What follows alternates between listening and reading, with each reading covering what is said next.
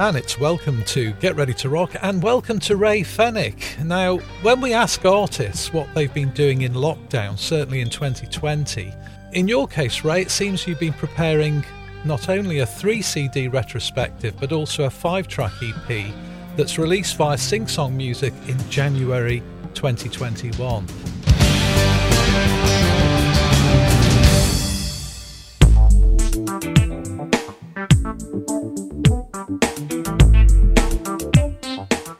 And in many ways, these tracks bring your story up to date, reflect what we might call the Ray Fenwick brand strong melody and composition, great guitar playing and production.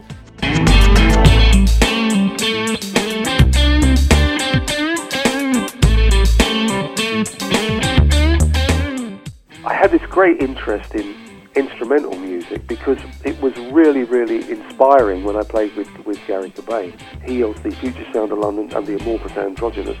Garry's a wonderful electronic musician creating and composing techno, dance and ambient music.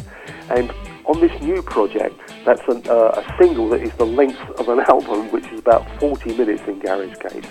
And it was called We Persuade Ourselves We Are Immortal.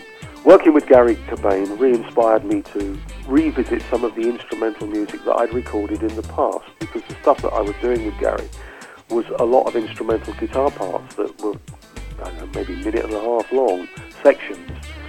So I decided to go through all the tapes that I had and I found five tracks that I thought, hmm, these, these could be reworked and I decided that I would do a little bit of remixing. Some of the tracks were far too long so I decided to edit them, and it worked out really well. And I picked five that I thought were strong.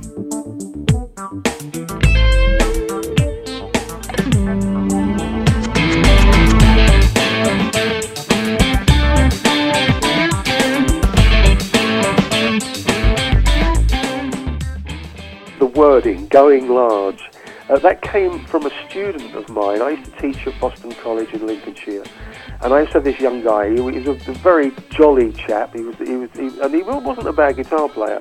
And I, we used to chat a lot before the lesson started. I used to do one-to-one guitar lessons with him. And uh, I said, "Oh, what were you doing at the weekend?" He said, "Oh, right." He said, "I was out giving it large." So I said, "What do you mean you were out giving it large? You know, giving it large, giving it all I can, having a great time." So that that always stuck with me. That expression, of giving it large. So I just look, I just thought it was a really good title for a for a track. So this track has a, a kind of funk groove, very edgy the title suggests full-on largeness, so that's why I called it Going Large.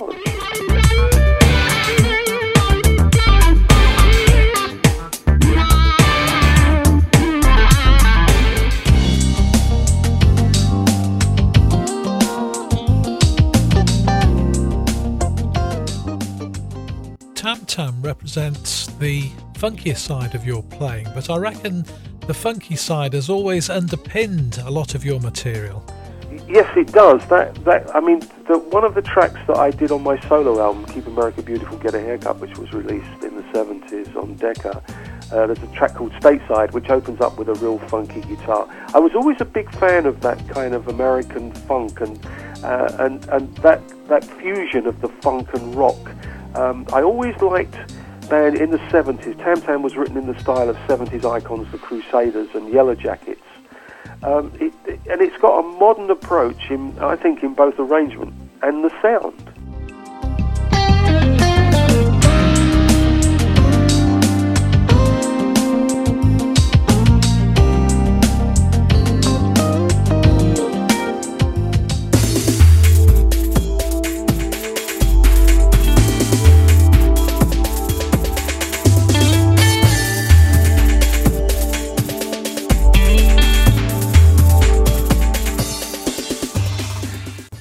Trade Winds is another a fusion piece, really, a bustling fusion piece. Yep. Now, although you're perhaps best known as a session player, able to turn your hand to any style. Have you any particular preferences in terms of genre, you know, genre and style? When I first started playing, the, the, the style of music that I liked was rock and roll of people like James Burton, who in my later career I got to play with. He's a guitar player with Elvis Presley, and uh, at the time when I listened to him with Ricky Nelson. And of course, like all other guitar players, and I, I, I'm sure I'm not speaking out of turn here, were influenced by the, the great Hank Marvin. And that was one of my uh, first interests in instrumental music.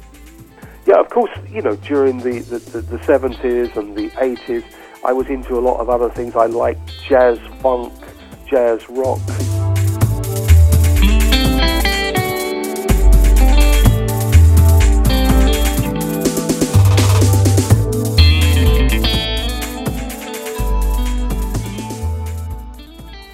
During the late 70s, I was in the Ian Gillan band, he of Deep Purple, we weren't playing music that was really in the Deep Purple style. I think people soon latched onto the fact that we were playing jazz rock. I, I like playing anything. It, I just like playing, basically. I like all styles of music. Uh, uh, I w- I'm really the have guitar will travel. I play anything. That is what a session guitar player is. So I, I that, I've always been that person that could turn up at 10 in the morning and really be enthusiastic, perhaps about a style of music that I wasn't really crazy about, but I'd give my 100% for it.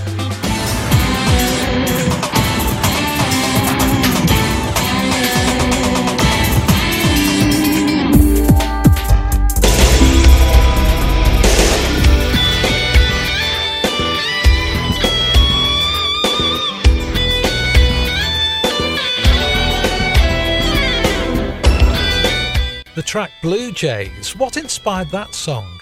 Blue Jays, dedicated as a tribute to the Toronto Blue Jays baseball team, who I saw play on a family visit to Canada in 2019. And it was, a, I, I, I'd never been to a baseball game before, but I got hooked. It was absolutely fantastic. And I think the piece reflects the, the team spirit and the style and the raw energy. And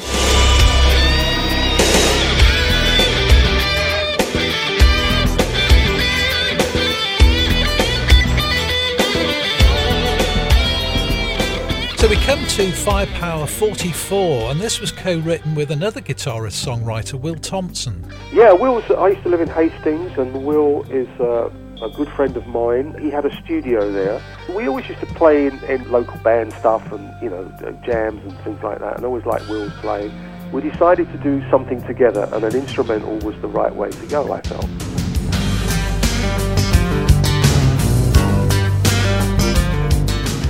So I said, look, I'll tell you what I'll do. I'll come up with a drum part, and then we'll build around the drum part. So I went back home and I programmed a drum part, uh, and I was using at the time a Roland MSQ 700, which was one of the very first sequencers, which are so in demand again now. It's got buttons and knobs on it, and people like that.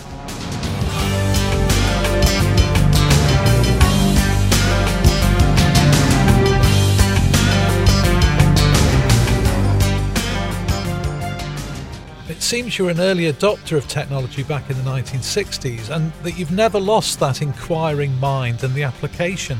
No, I haven't. One of the things that, that, that has always kept me inquisitive about was, was working at college. I worked with young people, and most of the time they were bringing in stuff that I hadn't heard. It was always very funny because they would bring in a, a track and they, they'd hand me one headphone, and I'd go, Oh, this sounds really good and I'd listen to about 30 seconds of it, then they'd snatch it from my hand and then put another track on. Their attention span was zero. So I listened to kind of 30 second versions of most of these things, but it, it, it kept my interest in what was going on at the time. Recording techniques I've always been interested in. Right from the very first time I went into the studio, I was always asking questions about how things worked, why they worked, and uh, I carried that right through really. And when I started to record myself with my own recording equipment, all those things were still in my mind. Uh, and I always knew what I, well, I think I always knew what sounded right, the right amount of bottom end in a track. Uh, is the track bright enough? Does it feel right? All that kind of stuff.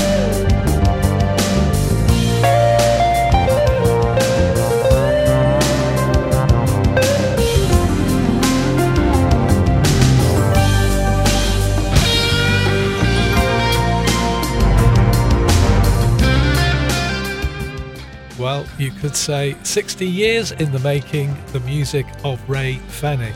And the new EP, Going Large, is released via Sing Song Music and available via all the usual digital outlets. Find out more at singsongmusic.com and rayfenwick.com. From me, David Randall, and Get Ready to Rock, thank you for listening.